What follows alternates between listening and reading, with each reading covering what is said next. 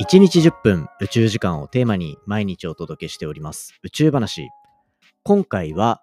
超巨大なブラックホールが2つ超近くでぐるぐるぐるぐる回っている。そんなお話をしていきたいと思います。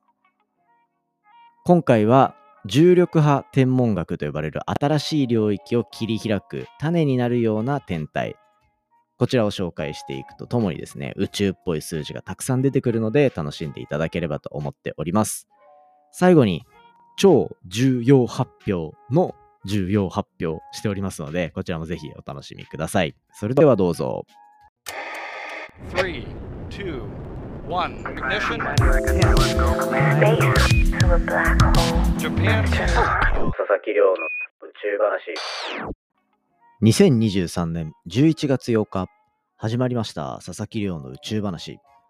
このチャンネルでは1日10分宇宙時間をテーマに天文学で博士号を取得した専門家の亮が毎日最新の宇宙トピックをお届けしております。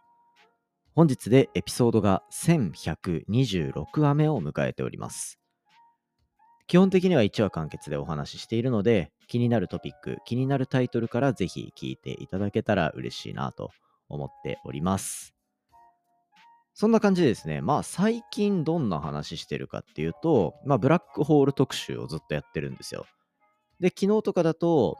科学系ポッドキャストの日っていうので、毎月やってるトークテーマですね。これ、未解決問題っていうところで、どこまで大きいブラックホールがあるのかって話だったり、あとは、その前だと、重くもなく軽くもないブラックホールみたいな。まあ、響きとしてはすごい中途半端そうなブラックホールのお話をしたりとか、結構いろんなところお話ししております。直近2週間ぐらい振り返っていただけたらですね、まあ大体ブラックホールのエピソードになってるかなと思うので、宇宙好き、ブラックホール好きの方は、ぜひですね、こちらチェックしていただけたら嬉しいなと思っております。よろしくお願いします。そんな感じで、じゃあ今日はどんなお話をしていこうかなと思ったんですが、今日お話しする内容は、ブラックホールとブラックホールがペアで手をつなぎながらぐるぐる回っている天体。そんなお話をしていきたいと思います。これまでのポッドキャストのエピソードでは、2種類の、おおむね2種類のブラックホールの話をしてきました。一つは銀河の中心にあって、銀河の周りの物質とかも吸い込んだりしながら、存在している超巨大なブラックホール。それこそ天の川の中心にあるブラックホールとかは太陽の400万倍とかあったり、それよりももっと大きい何億倍っていうブラックホールの大きさのブラックホールの話をしたりっていうようなところで扱っていたものですね。で、そこに加えて、まあ一般的なブラックホールというか、近くにあるブラックホールとかで言うと、高性質量ぐらい。だ本当太陽の数十倍とか、まあ、100倍とかっていうような、そんな大きさのブラックホールっていうのの話もしてきました。で、まあそういうのがありながら、ただブラックホールっていろんな状態で宇宙空間の中に存在しているんですよね。その中の一つが、ブラックホールとブラックホールが一緒に共存している、そんな状態のお話です。不思議ですよね。でもこれ不思議に思うかもしれないけど、実は宇宙空間の中ではそんなに不思議ではないかなって個人的な感覚としては思っていて、なぜなら、星同士の連星って呼ばれるものは結構あるんですよ。連星系と呼ばれるものですね。連なる星と書いて連星。だ太陽みたいな星が2つぐるぐる回っているものもたくさんあるし、なんなら僕は博士論文の中で、とか出版した論文のやつもそうですね。出版した論文は、クワドラップル。だから、えっ、ー、と、クワドラって、あれ？なんだっけ？ああ、もう英語の単語忘れちゃったな。40連星って呼ばれるような4つ星が ね、こう連星になってるものだったし、博士論文の中で何十個も星扱ってきたんですけど、それも基本的にはやっぱ連星が多いみたいなところで、連星系っていうのは宇宙空間には、まあ、比較的よく見られるし、天文学者の人とかもまあ、連星なんてものは普通に宇宙空間にあるよねっていう感覚で、こう、宇宙を捉えている。そんな状態です。なので、まあ普通の星がそうやってペアになって回っているっていう状況があるんだから、まあ、ブラックホールもペアになって回ってるものあるよね、ぐらいの。そんな感じですね。なのでそういうブラックホールの話を今日はしていきたいと思います。で、先にちょっと明日の予告しておくと、明日は重力波天文学の話をちょっとしていこうと思ってます。重力波。なんか聞いたことがあるようでないようでみたいな。2015年、2017年とか、そういったところの観測例が有名で、で、新しい天文学の分野を切り開いた。とか、アインシュタインが100年前に予想していたことが事実だったんだ。とか、そういうかなり世界中に対してインパクトを残した研究がスタートしてるんですね。そんな重力波天文学、宇宙空間の空間を歪ませるぐらいの重力の波を作るのも、実はこのブラックホール同士の連星、なんならこれらが合体した様子だったりするんですよ。なので、今日の話を聞いた上で、明日聞いていただけるとですね、これ結構楽しいんじゃないかなというような感じです。はい。ということで、まあ早速じゃあ本題に入っていきましょうか。今回見つかった巨大なブラックホールのペアなんですが、これどこにあるかっていうと、水亀座の方向にある、距離で言うと8900万光年先にあるブラックホールですね。8900万光年。まあ、また、なかなか 刺激的な数字が出てきましたね。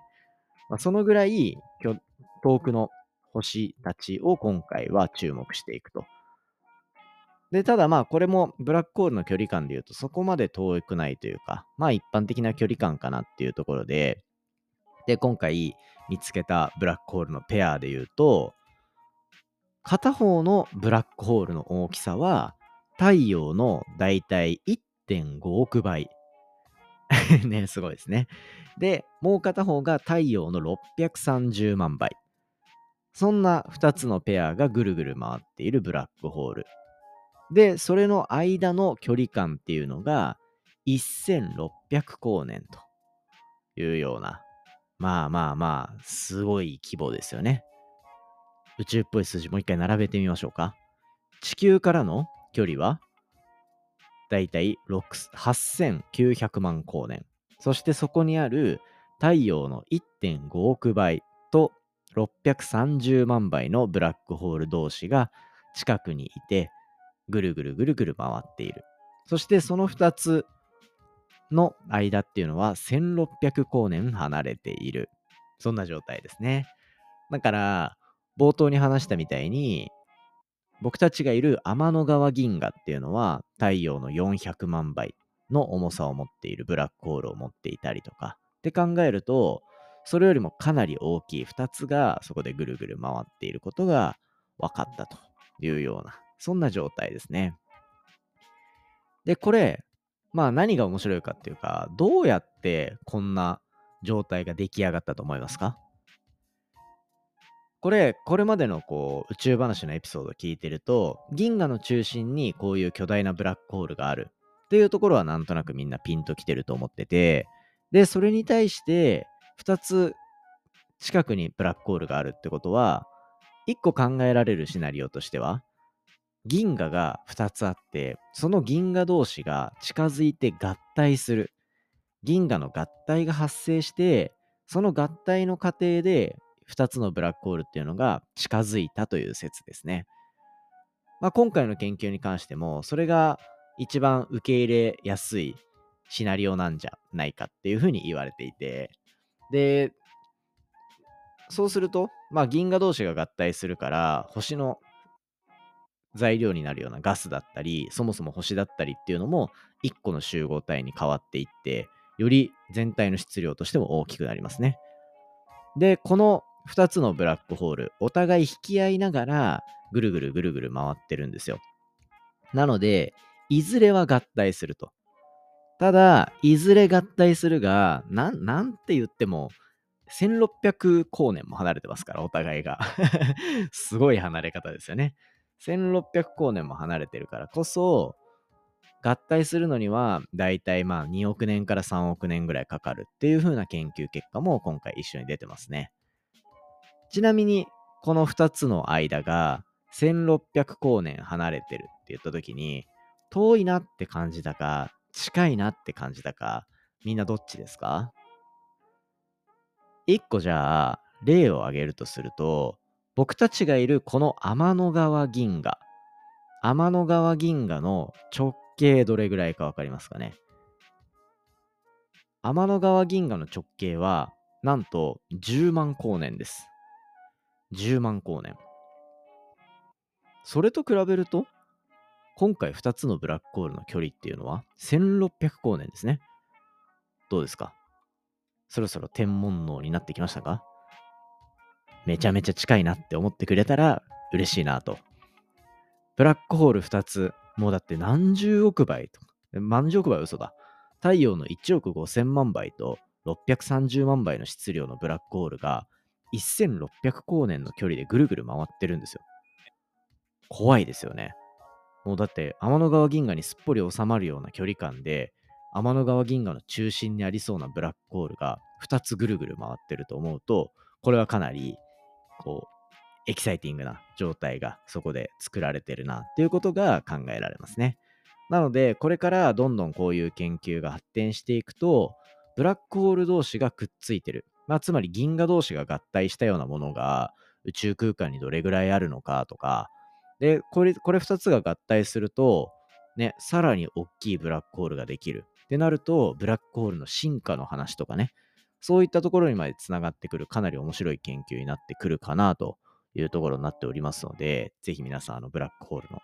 連成、そしてブラックホールの合体には注目かなというところになっております。そんな感じで、今回は、今回の本題は以上っていうところですね。で、明日は、じゃあこれ、いざ合体したらどうなるのか。そんな研究のお話をしていこうかなと思っておりますので、ぜひ楽しみにしておいてください。そして、明日のポッドキャストではですね、大大大発表。宇宙話のおかげで、こんなことをやることになりましたっていう発表をさせていただこうかなと思っておりますので、ぜひ明日のポッドキャストのエピソードを楽しみにしておいてください。個人的にも嬉しく、そして最近いろいろ忙しくさせていただいている理由、ようやく皆さんに公開できるかなと思っておりますので、明日の週、明日のね、公開するエピソードはぜひ聞き逃さないようにしてください。で、これみん、いろんな人に知ってほしいから、X、旧 Twitter ですね、のスペースでも開きながらやっていこうかなと思ってるので、今日エピソード聞けた人はですね、夜のまあ11時とかぐらいにスペースやりながら明日の公開収録していこうと思っておりますので、ぜひ楽しみにしておいてください。そんな感じで明日はかなりワクワクなので、今日はシュッと終わっていきたいかなと思います。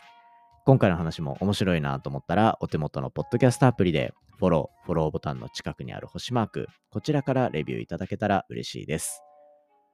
番組の感想や宇宙に関する質問については、Twitter のハッシュタグ宇宙話、または Spotify の Q&A コーナーだったり、概要欄のお便りフォームからじゃんじゃんお寄せください。それではまた明日お会いしましょう。今日は僕がもう一つやってる隣のデータ分析屋さん最新話公開です。昨日話した警察の未解決事件データ、ここに関してお話ししていきますので、ぜひ楽しみにしておいてください。それではまた、バイバイ。you